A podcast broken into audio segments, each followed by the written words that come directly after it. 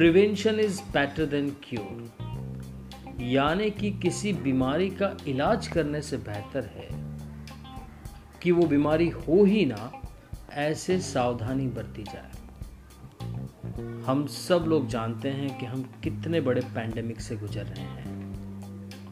और यहाँ पर सावधानी बरतना अत्यंत ज़रूरी है। और ये सावधानी जो होती है ना, ये छोटी छोटी चीज़ों की केयर करने से आती है। फॉर एन एग्ज़ाम्पल हमारी बिल्डिंग के मेन गेट पर आप जैसे ही एंटर करते हो, आपको राइट साइड में एक छोटा सा टेबल दिखेगा, उसके ऊपर एक सैनिटाइजर की बोतल होगी। हम सभी का फ़र्ज़ है, ज़रूरत है और आदत बना लीजिए कि उस सैनिटाइज़र की बोतल को आप लेंगे और उससे अच्छे से अपने हाथ को सैनिटाइज करेंगे। ये मैं इसलिए कह रहा हूँ कि ये छोटी सी आदत आपको इस बड़ी सी बीमारी से बचा सकती है।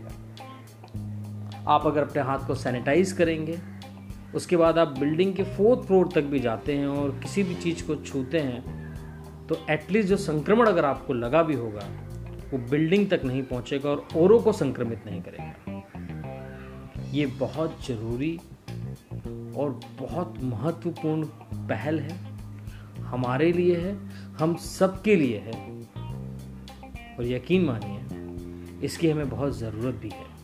तो प्लीज़ प्लीज़ प्लीज़ आप इस बात को अपने जहन में बिठा लीजिए और अपनी आदतों में से शुमार कर लीजिए कि हम जब भी अंदर आएँगे, अपने हाथों को अच्छे से सैनिटाइज करेंगे ताकि इस बड़ी सी बीमारी से बच सके और लोगों को बचा सके।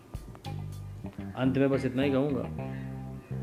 Happy Eid bye